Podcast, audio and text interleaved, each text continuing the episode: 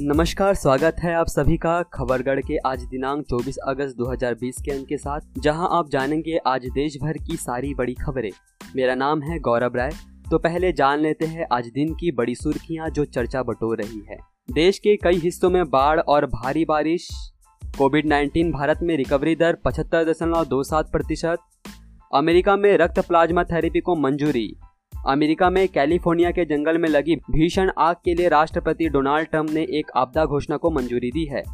राज्य के गवर्नर ने एक बयान में कहा है कि यह घोषणा इस संकट के समय में आग से प्रभावित काउंटी के लोगों के आवास और अन्य सामाजिक सेवाएँ मुहैया कराने में मदद करेगी। छत्तीसगढ़ और पुडुचेरी में अंतर राज्य परिवहन के लिए ई पास की व्यवस्था समाप्त। अब खबरें राज्यों से। उत्तर प्रदेश के मुख्यमंत्री योगी आदित्यनाथ ने रायबरेली ज़िले की तहसील सालोनी में रविवार को बिजली गिरने से मारे गए तीन लोगों के निकटतम परिजनों को चार चार लाख रुपए की अनुग्रह राशि देने की घोषणा की है। राष्ट्रीय मानवाधिकार आयोग ने आगरा में भूख और बीमारी के कारण पाँच वर्षीय लड़की की मौत की सूचना पर उत्तर प्रदेश सरकार को नोटिस जारी किया है। मीडिया रिपोर्ट का संज्ञान लेते हुए इस संबंध में राज्य के मुख्य सचिव को एक नोटिस जारी कर चार सप्ताह के भीतर विस्तृत रिपोर्ट देने को कहा है। सीबीआई के अधिकारियों ने अभिनेता सुशांत सिंह राजपूत की मौत के मामले में उनके दोस्त सिद्धार्थ पिठानी रसोइये नीरज सिंह और घरेलू सहायक दीपेश सावंत से मुंबई में लगभग पाँच घंटे पूछताछ की। पटना के बेहटा में पीएम केयर्स फंड की मदद से बना 500 बिस्तर वाला कोविड अस्पताल का उद्घाटन आज। मुजफ्फरपुर में बनने वाले 500 बिस्तर वाले कोविड अस्पताल का उद्घाटन जल्द होगा।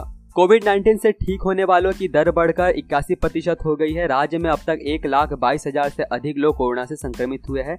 जबकि अंठानवे हज़ार से अधिक लोग उपचार के बाद ठीक हो चुके हैं। पश्चिम बंगाल, सिलीगुड़ी नगर निगम के अंतर्गत काम करने वाले संविदा स्वास्थ्य कर्मचारी जो डोर टू डोर कोविड 19 सर्वेक्षण का काम करते हैं, वे सिलीगुड़ी में नागरिक निकाय कार्यालय के बाहर विरोध प्रदर्शन किया। इसके साथ ही उनके विलंबित वेतन और राज्य सरकार द्वारा घोषित मानदेय की तत्काल रिहाई की मांग कर रहे हैं।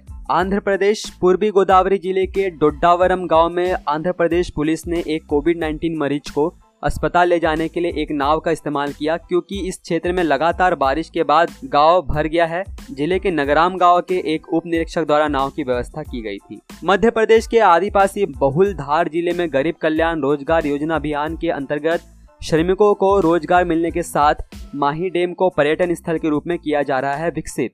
तमिलनाडु तिरुनेलवेली ज़िले में स्थित कुड़नकुलम परमाणु विद्युत संयंत्र में आज से बिजली उत्पादन शुरू होगा। राजस्थान में तेज बारिश का दौर जारी है। जवाई नदी में उफान आ जाने से टापू पर फंसे दो चरवाहों व 205 बकरियों को करीब 18 घंटों बाद सोमवार को रेस्क्यू किया गया। इन चरवाहों ने अपनी बकरियों के साथ रात टापू पर ही गुजारी। नई राष्ट्रीय शिक्षा नीति को लागू करने वाला कर्नाटक देश का पहला राज्य बन जाएगा। सोमवार को उप मुख्यमंत्री doctor C N Ashwath Narayan ने कहा राज्य सरकार प्रशासनिक सुधारों और राष्ट्रीय शिक्षा नीति को लागू करने के लिए आवश्यक कानूनों में संशोधन लाने की पूरी तैयारी कर रही है। गुजरात, अहमदाबाद नगर निगम ने शहर के निजी अस्पतालों को कोविड 19 आरोग्य केंद्र की सूची से धीरे धीरे हटाने का फैसला किया है। यह फैसला कोरोना संक्रमण और उससे हो रही मौतों में कमी को देखते हुए किया गया है। शहर में सबसे पहले कोरोना पॉजिटिव मामले 35 प्रतिशत तक थे, जो अब घटकर ढाई प्रतिशत रह गए हैं। ओडिशा सड़क परिवहन और राजमार्ग मंत्रालय ने सोमवार को मोटर वाहन अधिनियम 1988 और केंद्रीय मोटर वाहन नियम उन्नीस सौ नवासी के तहत आवश्यक दस्तावेजों जैसे फिटनेस, लाइसेंस और पंजीकरण की वैधता बढ़ा दी। इन दस्तावेजों की वैधता 31 दिसंबर 2020 तक बढ़ा दी गई है। केरल विधानसभा ने सोमवार को सर्वसम्मति से एक प्रस्ताव पारित किया और यहाँ स्थित अंतर्राष्ट्रीय हवाई अड्डे को अडानी इंटरप्राइजेज लिमिटेड को पट्टे पर देने के केंद्रीय मंत्रिमंडल के फैसले को वापस लेने की मांग की है।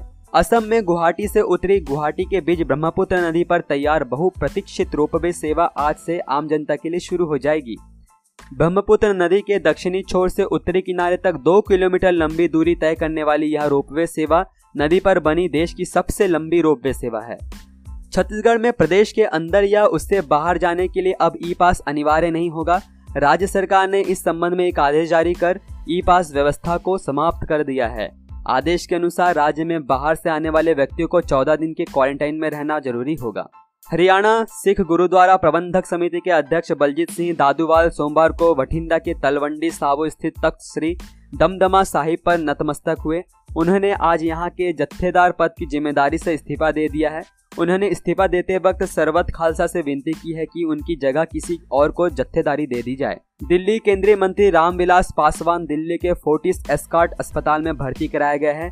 उन्हें पहले से ही दिल की बीमारी है, जिसके चलते उन्हें अस्पताल में भर्ती कराना पड़ा है। राहत की बात यह है कि उनके कोरोना टेस्ट की कोई बात सामने नहीं आई है। बता दें कि केंद्र के छह मंत्री अब तक कोरोना से संक्रमित हो चुके हैं, जिसमें गृह मंत्री अमित शाह भी शामिल है। जम्मू और कश्मीर एड्स कंट्रोल सोसाइटी ने धर्म गुरुओं को कोविड 19 के प्रसार में उनकी भूमिका के बारे में जागरूक करने के लिए औपचारिक रूप से एक सूचना तथा शिक्षा संचार आईईसी अभियान शुरू किया है। ये धर्मगुरु लोगों को सरकार द्वारा जारी किए गए मानक संचालन प्रक्रिया और दिशा निर्देशों का सख्ती से पालन करने के लिए प्रेरित करेंगे। हिमाचल प्रदेश सामरिक और पर्यटन की दृष्टि से महत्वपूर्ण भानुपल्ली, बिलासपुर, लेह रेल लाइन का तुर्की के विशेषज्ञ जियोलॉजिकल मैपिंग सर्वे करेंगे। उत्तर रेलवे का दावा है कि दिसंबर 2021 में रक्षा मंत्रालय को रेल ट्रैक की डीपीआर सौंप दी जाएगी। मौसम ने साथ दिया तो 15 अगस्त को शुरू होगा।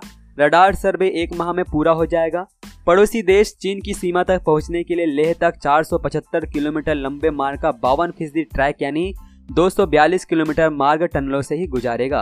अरुणाचल प्रदेश, तेलंगाना में पिछले 24 घंटे के दौरान कोविड 19 के 1842 नए मामले आने से राज्य में संक्रमित लोगों की संख्या बढ़कर एक लाख छह हज़ार इक्यानवे हो गई है। राज्य में कुल बयासी हज़ार चार सौ ग्यारह रोगी ठीक हो चुके हैं। स्वस्थ होने वालों की दर सतहत्तर दशमलव छह सात प्रतिशत हो गई है। लद्दाख केंद्र शासित प्रदेश लद्दाख में कोविड 19 महामारी अपने पैर फैला रही है। वहाँ संक्रमण को रोकने के लिए प्रशासन ने हर संभव प्रयास शुरू किए, कर दिए हैं। लद्दाख में बाहरी लोगों के आने के साथ ही संक्रमण का प्रसार भी बढ़ गया है। खबरगढ़ के तरफ़ से विशेष सूचना, अधिकतर राज्यों में लॉकडाउन लगभग खुल चुका है, पर कोरोना अभी भी हमारे आसपास ही है। इससे बचने के लिए सरकारी दिशा निर्देशों का पालन करें।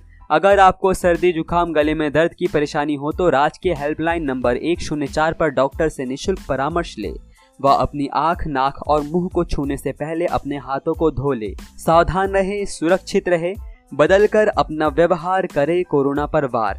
आप सभी के लिए ये सारी जानकारी मैंने और खबरगढ़ की टीम ने जुटाई है। अभी के लिए इतना ही। देश दुनिया की बड़ी खबरों के लिए हमारे साथ बने रहे। जय हिंद, जय भारत।